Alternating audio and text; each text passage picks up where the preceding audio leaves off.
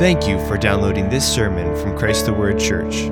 If you would like more information on how Christ the Word is reaching, raising, and teaching generations in Northwest Ohio and Southeast Michigan, please visit us online at ChristTheWord.com.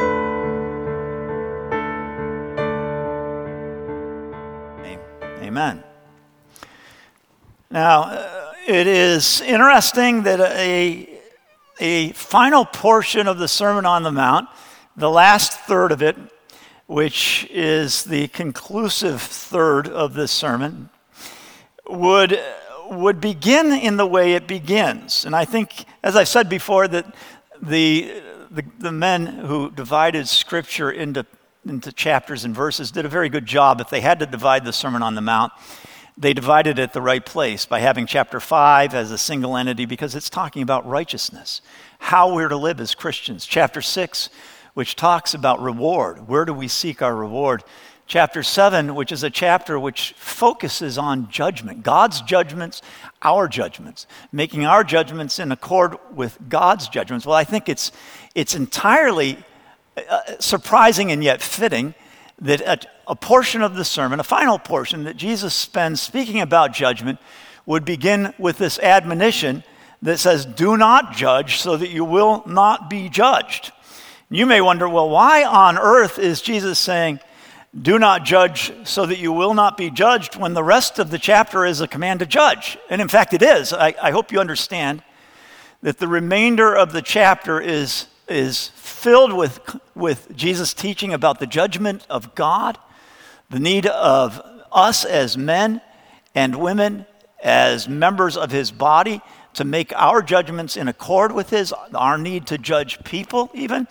Uh, why would God begin it with a warning against judgment, with this strong warning? I actually left verse 6 in. I'm going to look at verse 6, God willing, next week on its own.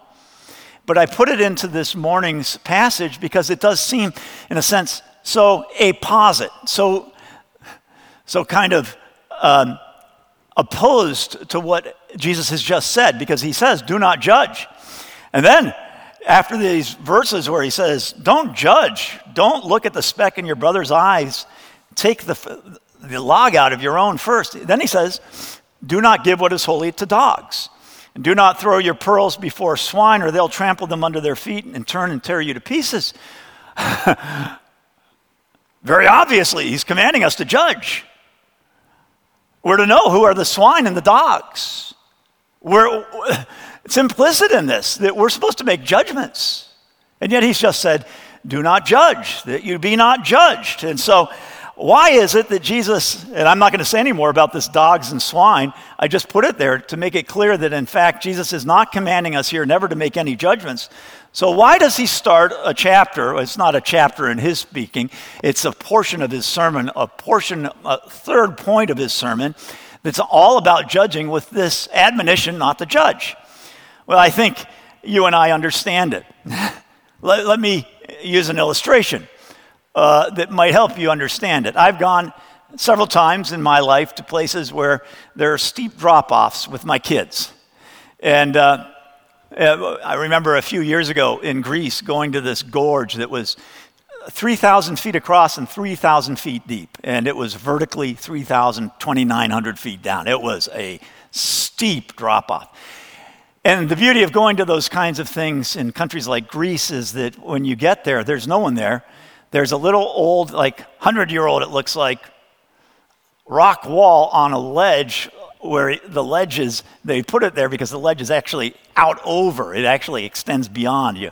And so it's, it's not just straight down, but you'd have to go in to hit the bottom from the ledge. And there's a rock wall there, but it's a real casual rock wall. I mean, it's like knee high, maybe thigh high. And, uh, and then 2,900 feet. and, uh, and below, a river and trees running through the gorge, and it's beautiful.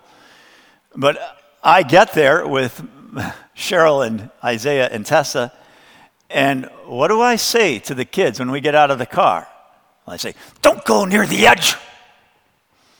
Stay away from the edge. And when they get close to the edge, closer than I'm comfortable with, and uh, actually start walking along a little path that's about a, a foot wide at most that is that goes off from the rock wall, and we're below the top edge, and so it's it's vertical here for about 30 or 40 feet, and vertical on the other side for about 3,000 feet. And I say, "Don't do that. Be careful. Don't go near the edge." Well, you you would say to me, David, if your goal is to keep your kids away from the edge, why on earth did you drive there? You know, why did you make this one of the days of sightseeing in your trip going to the, the Vikos Gorge? You know, what you've done is taken your kids miles through rocky roads and, and finally walking 10, 20 minutes down kind of a cow path to a place that you know is going to be very close to a 3,000 foot drop. Why did you take them there if you're going to shout at them, don't go near the edge? I mean, you led them to the edge, and then you say, don't go near the edge. Well, I think you understand. I, we went there to get near the edge. We're going to get near the edge, and yet I'm trying to reinforce the danger of getting near the edge and of approaching the edge in a lack of, with a lack of care, a lack of caution. This is what Jesus is doing here. He's saying, don't judge. And then actually he says, look, remove the log from your eye before you judge another. And so it's clear there that he's saying, all right, you may judge, but make sure that you're not just a hypocrite in the way you judge. Jesus is warning us about how we judge. He's not saying that we are never to judge. There was an article in the Atlantic Monthly just recently came out, written by a guy who grew up in, in a church with a with a father who was a pastor and who was all involved in things like the Gospel Coalition for years, writing for them, but a few years ago announced that he was leaving the Gospel Coalition and it's come out that he's gay. And uh, so he's, he, and he, he wrote a, an article a couple of years ago saying, you know, I'm grateful for my evangelical upbringing, but I've, I've passed beyond it. I'm, I'm bigger than that now. And so he wrote this article in the Atlantic Monthly attacking Christians and the church for their response to the, to the COVID 19 crisis. And uh, the first pastor he attacked was John Piper for saying that God does judge peoples through epidemics and calamity. And he says this is the reason the church is hated because it's so judgmental. We're so judgmental. We don't understand Jesus who said, Thou shalt not judge. And you and I understand, I hope, that what John Piper said is exactly the kind of thing that Jesus said, that John the Baptist said, that all the prophets said. It's what the Bible says. And yet that's, uh, that's accused of being judgmental. Well, that's not what Jesus is saying here when he says, do not judge. Jesus requires judgment. He warns about judgment. He says lots of things about judgment in this final portion of his sermon. It's all in the context of what comes out at the end that we're building either on rock or sand because one day the choices we've made, the judgments we have made, will be revealed in the great judgment of God. And so it's all in the, in the context of judgment that these things are said the need for judgment, the, uh, uh, the, the danger of judging hypocritically, the, the judgment of God. And Jesus is going to call us to judge. But first, he warns us not to judge. And what he's doing is surrounding the judging that he is requiring with warnings against the type of judgment that he says, don't go near.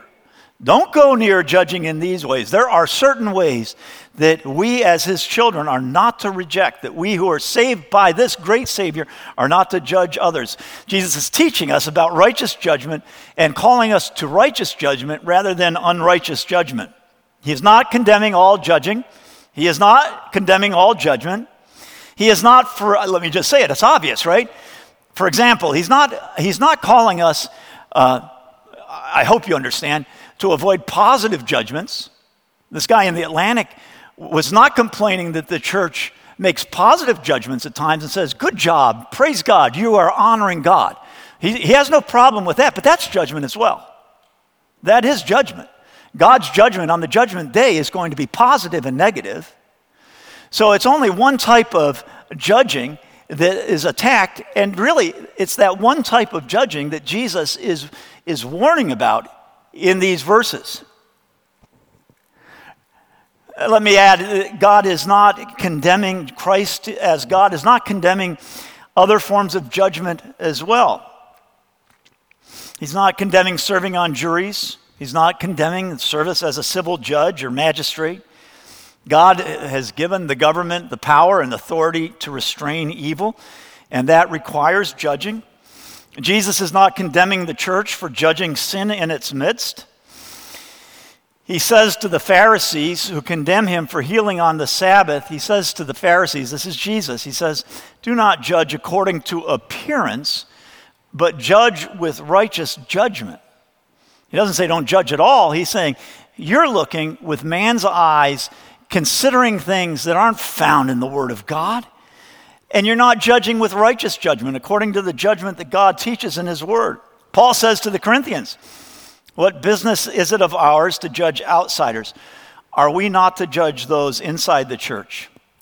And when he criticizes the people of Corinth for going to court against each other, for having disputes that they allow to be settled by judges outside the church, he says, Don't you know that the saints will judge the world?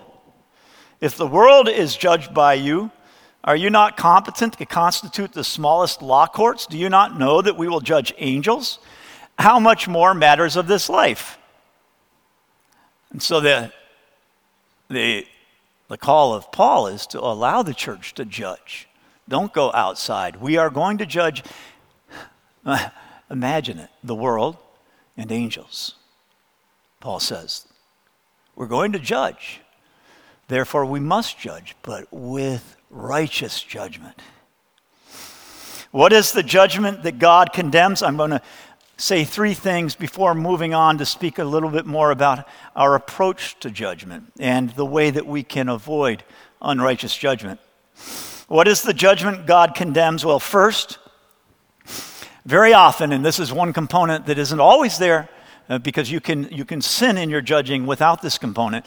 But when this component is there, it's almost always unrighteous judgment. That is personal wrath. When you make a judgment and it is reflected in your voice, in, your, in the, the, the anger of your voice, the wrath of your countenance, the, the, the way you appear to be out of control as you make the judgment, well, then you are appropriating what is available only to God, which is wrath at sin, because you're a sinner and I'm a sinner. We are sinners. And so there is a sense in which at times we might with wrath respond to something because we're standing for the honor of God. But so often in our judgments, our wrath has to do with our honor. It's like Moses at Meribah when the people have been complaining about the lack of water. They get to this rock, and God hears their complaints, and he says to Moses, Look, I want you to go, and I want you to, to speak to the rock and, and, and tell it to send forth water.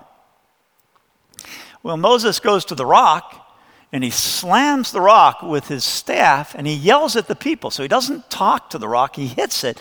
And then he yells at the people and says, You rebels, how long do I have to put up with you? Well, that, for that reason, because of that act, God said, You didn't uphold me as holy, Moses. You didn't uphold me as holy. Instead, you acted as though it was your holiness that was offended. You don't get to enter the promised land. And so, when there's personal wrath almost always the judgment that it, that, that it comes as part of is, is sinful. It's just a truth. Second, divine judgment, when God judges, and God is the great judge, and every judgment that we make on earth is, in a sense, recognizing that God is the final judge. Divine judgment, when it comes, is conclusive. Uh, the Bible says after this appointed man wants to die, and after that, the judgment. And, and so we know that there's one judgment. There is no second chance at that judgment. This is why at the end of this chapter, we're going to see Jesus saying, Build your house on the rock. Don't build on sand because when the storm comes, there's no retroactive ability to go back and rebuild on the rock. It is, God's judgment is conclusive. When God judges, you can't change anymore. The rich man can say, Hey, I don't like being here. And Lazarus is in his, his, his neighbor, who was a poor man who lived at his gate, is up with Abraham in, in paradise. He says, I don't want to be here. And Abraham says, Look, there's, there's a chasm between us, and it can't be bridged. It is, it is eternal. This is divine judgment. You can change up until death. Death and then immediately the judgment. You can change up until death, and God wants you to change. God is eager for you to change. But once you die, immediately it's judgment. And when God judges, there is no recourse. You can't change it. It is either you are righteous or wicked, it is heaven or hell, and nothing more or less for eternity. Until that time, we and our judgments are reflecting what we see and what is apparent now, but we can't judge with certainty. We don't have this ability to make a judgment and say, it stands. And I want to say, it's very often our desire to pronounce something and to move on and say, we're done. It's over. I'm sick of this. Ichabod. You know, I'm, I'm finished. And that is never, never the right of the Christian in judgment. We must leave room for God. I'm going to come back to this. We must leave room for God. We cannot write off that family member. We cannot write off that friend. We may need at times to take a pause and to uh, think about things, but in the end, we are told to forgive 70 times, seven times. And, and our ability to judge and our need to judge does not take away that requirement that we must forgive and be open to being hurt again. It is arrogant, it is unmerciful, it is wrong to judge this way. Let me add as well one further thing that that can make our judgment wrong, and that's when we, we judge by assuming we know the heart when we don't actually. Now, the Bible often requires us to, to understand the hearts of people. And so it is, it is something that we're going to have to do to, to try and discern the heart. This is always a part of judgment. When you go to court and you take someone there because with a hammer he hit his neighbor and the neighbor died, you have to decide was this deed done with malice aforethought? Or was it done in innocence as an accident? And the only way to, to make that decision is to try and judge the heart. You, you must judge the heart. And very often we're going to have to judge hearts on the basis of external deeds that may not be conclusive in themselves. So the Bible says that we are not to, um, we're, we're not to put greedy men in office within the church. Paul writes to Timothy, and don't put a greedy man in as an elder or a deacon. Well, how do you determine whether a man is greedy? There's no action, unlike, you know, um, getting drunk. You're also told not to put drunkards in. Well, it's pretty uh, easy to tell when a man's drunk, right? Uh, it's visible in his body, but greed, that's a decision that we're called to make about a heart. It's reflected in what they value, but it's a judgment that's based on the heart. So I want to say that we are going to have to at times assess the heart. But we must remember that we are fallible, that we don't have the perfect knowledge. In every judgment we make like this, there, there must be an understanding that we could be wrong, that we may misunderstand the heart. So, with these three warnings, don't, don't think you can actually read the heart. You may have to try and judge what's in the heart, but don't think you're, you're infallible in those judgments. Don't be wrathful. Do not act as though the wrath of God is, is your ability. And don't, don't judge in such a way that you think it's over. You must allow room for repentance. You must allow for forgiveness in yourself. So I want to close with several suggestions of things that we need to leave room for in our judgments when we judge if we want to avoid sinning and honor God by them. First, when you judge, when you do this thing, Jesus says, you know, be aware that God will judge. Do not judge so that you will not be judged. He's not talking about judgment on earth, although there is the truth that, that those who judge others with nasty judgments here on earth have the same judgment applied to them by other people. It's not a surprise that a dictator like, uh, like Ceausescu of Romania or the Gaddafi of Libya. It's not, uh, it's no surprise that these dictators who were, who were masters of vengeance and nastiness in their judgments ended up being killed by their people.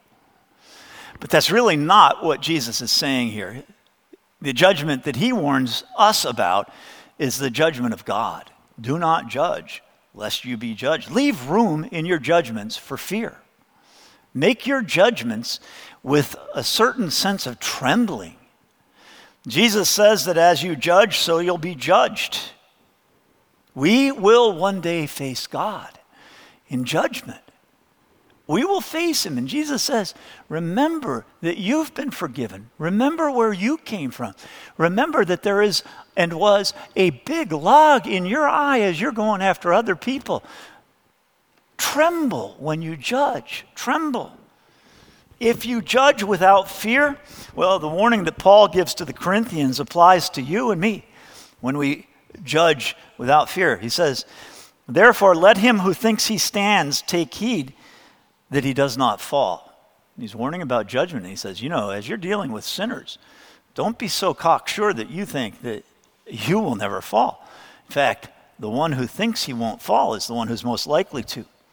Second, uh, leave room for ignorance. Your ignorance, your incomplete knowledge. You don't know everything. This doesn't mean, again, I, am emphasizing this point, that you can't make judgments. You and I have all been around people whose attentions to members of the opposite sex, the jokes they tell, the way they act around the opposite sex makes you feel uncomfortable. And you go, I don't like this. You know, this isn't, this isn't healthy. Uh, it is, it is godly judgment to understand certain things on the basis of actions and, for instance, not to put those people as counselors in the church or not to put those people as leaders in the youth group. It's just a necessary judgment. But having said this, very often you and I will make dark judgments of people on quite ambiguous evidence. Or actually, not ambiguous evidence, but false evidence, because it's evidence that we've supplied out of our irritation or our anger, and we're choosing to read something that really isn't evidentiary. It's not true evidence, but we're taking that and we're making it evidence and we're making a judgment because we're just angry. We're irritated. We're fed up. We supply the conclusion and then we look for the evidence to support it. That's wicked. Some years ago, I was riding my bike in the rain up a hill. It was pouring, and it was a road that goes up a hill. And then at the top, there's a stop sign and a busy road. And one of the things I hate as a bike rider is when someone passes me in the last 20 feet before the stop sign or the stop light. I, think, hey, Dingeldorf, you know, I'm, I'm working here. You're not. Let me get up there. Don't force me to stop early. Don't make me apply my brakes before I get to this thing. And this guy, last 10 feet, pouring rain, cats and dogs. He pulls in front of me and stops. And then I'm looking, and to the left and to the right, and there's no car coming, and he's not moving. And it is pouring. I was hot. I mean, I thought, what a, what an unthoughtful, impolite jerk. I was hot. I was, I was so angry, and it was pouring rain. And then the, the door of the truck opens up, and this young guy jumps out, and he says, Hey, man, it's pouring. And I'm looking at you, and I'm thinking, Would you like a ride? he had stopped. He had seen me. He was wondering whether he should offer me a ride. I thankfully said, Yes, please. And he drove me the last two miles home. My judgment was based on the evidence I supplied rather than the character of the guy. We do this, don't we? It's terrible. So often, it's what we do. Uh, leave room as well for mercy. You may be right. You may perceive things accurately. You may be correct. You may be assessing others' character, their besetting sin, and it's honest, but that judgment is unnecessary. Because it does no good, because it improves nothing, because it guards nothing, because it simply blackens a name or exalts us. So often we, we make our judgments to make ourselves look good. Uh, at the dinner table, we talk about people. It's not going to accomplish a thing. In fact, what it's going to do is make judge, judgmental children out of our children. But we talk, we make judgments, and it's wicked. It's terrible. We're leading our children into sin. And for no good reason at all, just to vaunt ourselves because we like to think that by making judgments, we are therefore better. That we are inherently, because we've made a judgment, we are better than those we judge. And that's insanity. It's not true. So leave room for mercy in your judgments. Be merciful. Don't talk about the weaknesses of others at home around the dinner table. Make it a goal never to talk about weaknesses if there's no point to it. So often, the, the character of a home is determined at the dinner table by the things the parents say. It's always determined by the things the parents say and do. But so often, it's such worthless judgments that sour our children, that keep them from from mercy themselves because you are unmerciful, because I am unmerciful. So leave room for mercy. Leave room, I would say, for authority. Is there a need for the judgment?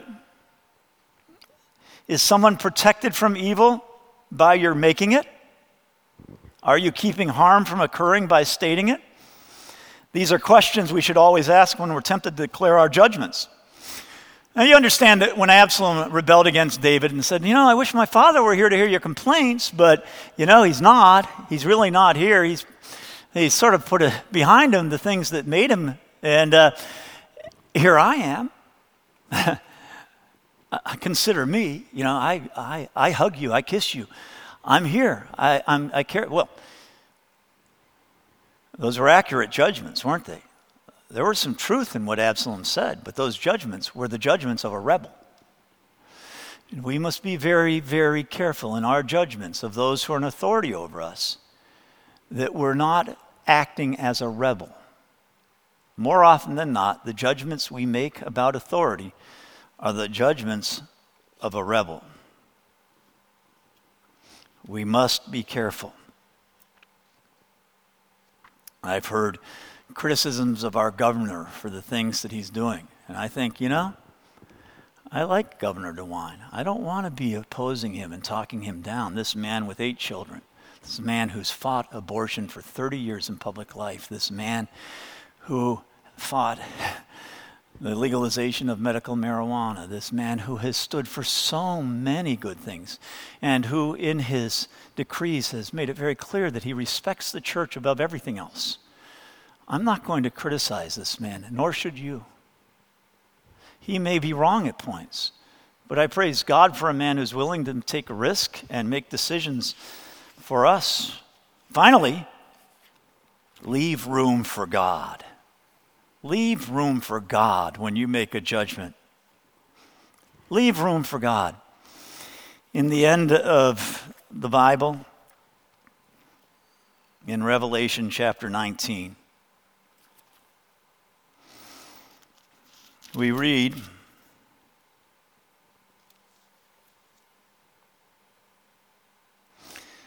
of the great white throne of God.